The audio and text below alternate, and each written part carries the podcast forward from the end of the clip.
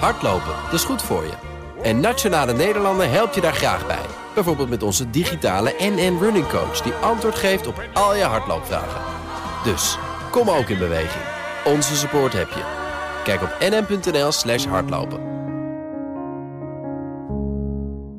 Die nieuwe graandeel zit er voorlopig niet in, weten we sinds gisteren. Want Rusland doet pas uh, water bij de wijn. Als de exportbeperkingen op Russische landbouwproducten worden opgeheven, zei Poetin na een ontmoeting met de Turkse president Erdogan. En dat ontlokte ja, toch wel uh, de uh, president van Oekraïne de mooie omschrijving door te zeggen: van dit is gewoon klassieke vorm van blackmail. Dat en meer gaan we bespreken in de Oekraïne-update met buitenlandcommentator Bernard Hammelburg en Europa-verslaggever Geert-Jan Haan. Goedemorgen, mannen. Goedemorgen. Ja. Allereerst eventjes naar dit nieuws wat we vanmorgen kregen. Kim Jong-un zou binnenkort afreizen per gepantserde trein naar Vladivostok... om daar met Poetin te praten uh, over uh, wapendeals. Het leveren van bijvoorbeeld artilleriegranaten en antitankwapens. Iets wat het Witte Huis bevestigt. Nou, hun militaire inlichting zit, uh, zit er bovenop... na berichtgeving van de New York Times... Nou mannen, zeg het maar. Is Poetin inderdaad zo, zo verlegen munitie... dat hij nu bij de Noord-Koreanen vriendjes moet worden? Jazeker. En uh, net zozeer als Oekraïne voortdurend verlegen zit om uh, munitie. En dat, ja, dat komt ook overal vandaan, uit de Verenigde Staten, uit, uit Europese landen, waar je dat spul maar kunt krijgen. Er is enorm gebrek aan artillerie, aan weerskanten. Dat is in zo'n oorlog ook best begrijpelijk. En uh, Noord-Korea maakt uh, de, de, de, uitstekende artilleriegranaten. Maar ze willen er ook wat voor terug. Ja. Dat stuk in de New York Times is best interessant hoor. Want er staat: um, Kim Jong-un geeft dat niet weg. Hij wil technologie voor uh, satellieten. Ja. Um, en hij wil uh, nucleaire onderzeeërs. Mm -hmm. Dus dat zijn nou niet bepaald kleine wensen. Nee. Um, en dan wil hij bovendien ook voor die uh, artillerie de hoofdprijs. Ja. Dus hij, komt, hij, hij, komt best met een koffertje met eisen. Ja. de, de New York Times schrijft trouwens ook... Hij heeft zo, hij is, de, al die, de hele familie Kim, hè, tot zijn opa aan toe... die hebben zo'n ontzettende reisangst en zijn zo paranoïde... dat de vraag is of hij uiteindelijk ook op die trein gaat stappen. Dat moeten we nog even zien. en dan waar gebeurt het? Ja, waarschijnlijk op een. Uh, in Vladivostok, uh, weten we ook niet helemaal zeker, maar daar zou dan Poetin naartoe komen. Ja, nou, het, het, het zegt wel wat. Het nou zegt... ja, er is, er is één dingetje. Wat je moet, ja? Het is zover interessant. Er, er zijn ooit in de Veiligheidsraad van de Verenigde Naties resoluties aangenomen. Uh, die neerkomen op ja, zeg maar een boycott van Noord-Korea. En die zijn destijds um, door de raad gekomen, dus met steun althans geen tegenwerking van uh, Rusland en China. Ja, dus ja. Ze, in, ze, ze, overtreden nu die resolutie. Nou, nou trekken de Russen zich op het ogenblik van dat soort dingen helemaal niet zoveel aan.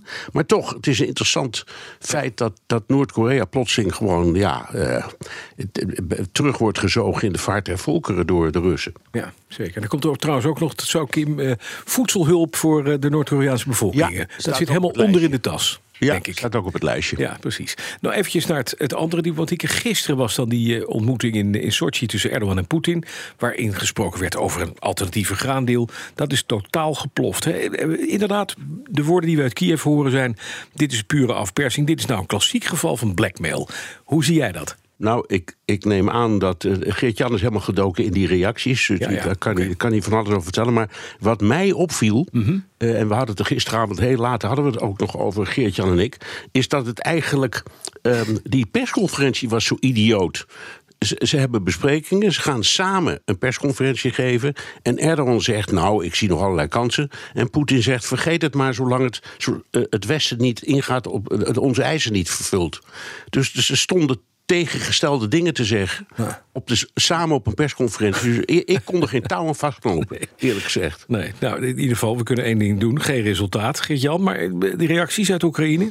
Ik heb er alleen nou, één verteld. Is, ja, eh, eh, dat is dus wat er nog eens bij komt, wat eigenlijk ook wel gek is. Want ja. uh, Kiev is woedend, met name op Erdogan. Mm -hmm. Want Erdogan die heeft dus bij die persconferentie gezegd... en ik parafraseer even, dat Oekraïne een toontje lager moet zingen. Ja, ja. Terwijl, um, als we goed kijken naar die graandeal... dan zijn dat twee losse deals, twee partiële deals. Namelijk eentje tussen Oekraïne, de VN en Turkije... en eentje tussen Rusland, de VN en Turkije.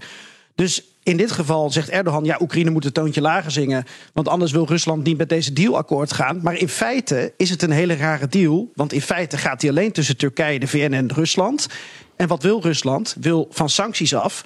Maar daar gaat Turkije in feite weer niet over. Want die hebben geen sancties aan Rusland opgelegd. Dat zit in Europa en in Amerika. En Erdogan is als het ware onze gezant die vooruit is gestuurd. Dus het is ook gewoon een hele rare situatie waar we in zitten. Ja, zeker. Nog even iets anders wat een beetje in die zijlijn speelt. Hè. Eh, er wordt, een graanoorlog tussen de Europese Commissie en een aantal lidstaten dat pertinent geen Oekraïns graan wil.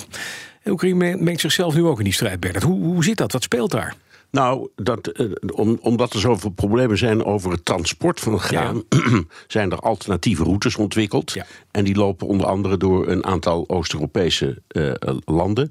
En die zijn daar heel boos om, want die zeggen: ja, die, die dingen worden als het ware verhandeld via ons. Het gaat om vijf landen. En dat, eh, daardoor dondert de prijs van ons eigen graan eh, compleet in elkaar. Dus het is een soort van valse concurrentie. Ehm, en eh, ze zeggen dus wij, wij weigeren, we doen gewoon niet, niet mee aan eh, dit hele plan en de, dit opgezette transportsysteem door die Oost-Europese landen. Ehm, dat, is, nou ja, dat, dat loopt al een tijdje. En het is natuurlijk krankzinnig dat dat zich binnen de EU afspeelt. ja. Maar wat nog raarder is, is dat Oekraïne nu naar de Wereldhandelsorganisatie dreigt te stappen om, om, om een procedure te beginnen tegen die landen. Dat is helemaal grappig. Ja, om- Vind je niet? af te Eh, bedoel, dwingen. Ja. Nou ja, maar de EU, op, op, de EU is de EU, dus er zijn altijd 27 verschillende opvattingen. Maar die EU doet toch haar best, net als Amerika, om die Oekraïners zoveel mogelijk Te te helpen, helpen. ja. En dan krijgen ze gezegd een proces aan hun. Dat is precies. echt heel apart. Ja, dat is het zeker, ja. Eh, nog eventjes naar het eh, volgende verhaal. Alexander de Croo, de premier van België, laat weten dat België toch maar geen F-16's gaat afstaan vanwege de deplorabele kwaliteit. Eh, zijn die dingen gewoon zo slecht of komt dat door de Belgen? Ehm, die dingen zijn eh, waarschijnlijk in, in het Belgische geval. Nee, ze zijn niet slecht, maar ze zijn wel 35 of 40 jaar Oud, oud. En ja. dan krijg je het haarscheurtje en zo. En daar kun je allemaal wat aan doen hoor. Je kunt dat repareren en oplappen. Eh, en dat hebben de Belgen ook gedaan. Dus ik weet niet of het zo erg is als ze zeggen.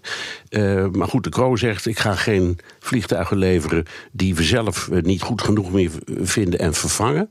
Ehm, de vraag, dat roept meteen de vraag op: hoe zit het dan met de Nederlandse F-16's? Daar ben ik even, even een beetje ingedoken. Ja. Ehm, en ehm, Geert Jan stuurde nog een heel interessant verhaal van de VRT. Die is er ook ingedoken. Die zegt: die, die, een groot deel van die Nederlandse F-16's staan klaar op het vliegveld van Charleroi in België. Om te worden, die zijn nog goed genoeg. Ja, ja precies. Eh, Geen ja. Ja, ja, en ik, ik had gisteren ook nog een heel gesprek met Pieter Koblenz. Die is ook helemaal gedoken in hoe zit het eigenlijk met onze F-16's. Ja. En hij hoort van zijn bronnen eh, dat die dingen goed genoeg zijn. Nog. Die kunnen nog best een tijdje mee en je kunt ze behoorlijk oplappen. Ja, de Belgen hebben toch wel met haarschuren. Hè? Hebben ze ook in hun, eh, in hun eh, kernreactoren. Wij hebben dat niet. Uh, Geert-Jan even. naar die- De Belgische luitenant-generaal die in het artikel van Bernard wordt geciteerd. Die zegt dat België wel een hele hoop andere bruikbare spullen stuurt naar Oekraïne. Is dat een beetje van nou geen F-16's? Want die zijn helemaal goed. Maar wij doen het heel goed als het gaat om pleisterpakketten. Nee, eigenlijk niet. En dat zeg ik niet om eh, onze zuidenburen te pleasen, maar eigenlijk omdat het goed is om eens een keer ook onder de aandacht te brengen dat het niet alleen draait om eh E-TECUM's en F-16's Nee. eh, die nodig zijn om Oekraïne een oorlog te laten winnen, als dat de westerse intentie is. Ehm, je hebt brandstof nodig, je hebt vrachtwagens nodig, ontmijningsmateriaal, winterkleding, kleding en spullen voor vrouwen. En er is een prachtige analyse eh, verschenen gisteren van Michael Koofman en Rob Lee van War on the Rocks. Die ook stellen ehm, dat dit eigenlijk een van de drie randvoorwaarden voor het Westen moet zijn om echt wat voor Oekraïne te betekenen. En dan eh, schrijven ze ook, en ik citeer: eh, M113's, Humvees, light mobility, night vision, mine clearing equipment could have more impact in aggregate than any one advanced weapons Oké, system. so far En for dat Tekkums. eh, ja. moeten we echt af en toe eh, Ja. in onze eh, oren knopen, dat die spullen ook nodig zijn. Overigens, Geert-Jan, jij spreekt helder en duidelijk vanuit een hotelkamer in Den Haag. Waarom ben je daar? Ja, ik ben intussen ook aan het eh, opbouwen tijdens ons eh, gesprek voor een, eh, een- een interview met de Moldavische president Maya Sandu. Die was vorige week bij Christian Emmenpoer bij CNN, gisteren bij koning Willem-Alexander en, premier Mark Rutte. nu bij Geert-Jan. Dat was het voorprogramma. nu komt ze zo hier langs in, Ja. eh, in, deze, eh, in deze kamer. En dan eh, gaan we haar een half uur spreken met de Perestroikast. En ook later deze week een verslag daarvan in eh, BNR De Wereld. Zodat Bernard er ook van kan genieten. Nou, dat is fijn. Europa-verslaggever Geert-Jan Haan, dankjewel. En buitenlandcommentator Bernard Hammelburg. Hardlopen, dat is goed voor je. En Nationale Nederlanden helpt je daar graag bij. Bijvoorbeeld met onze digitale NN Running Coach... die antwoord geeft op al je hardloopvragen. Dus, kom ook in beweging. Onze support heb je. Kijk op nm.nl slash hardlopen.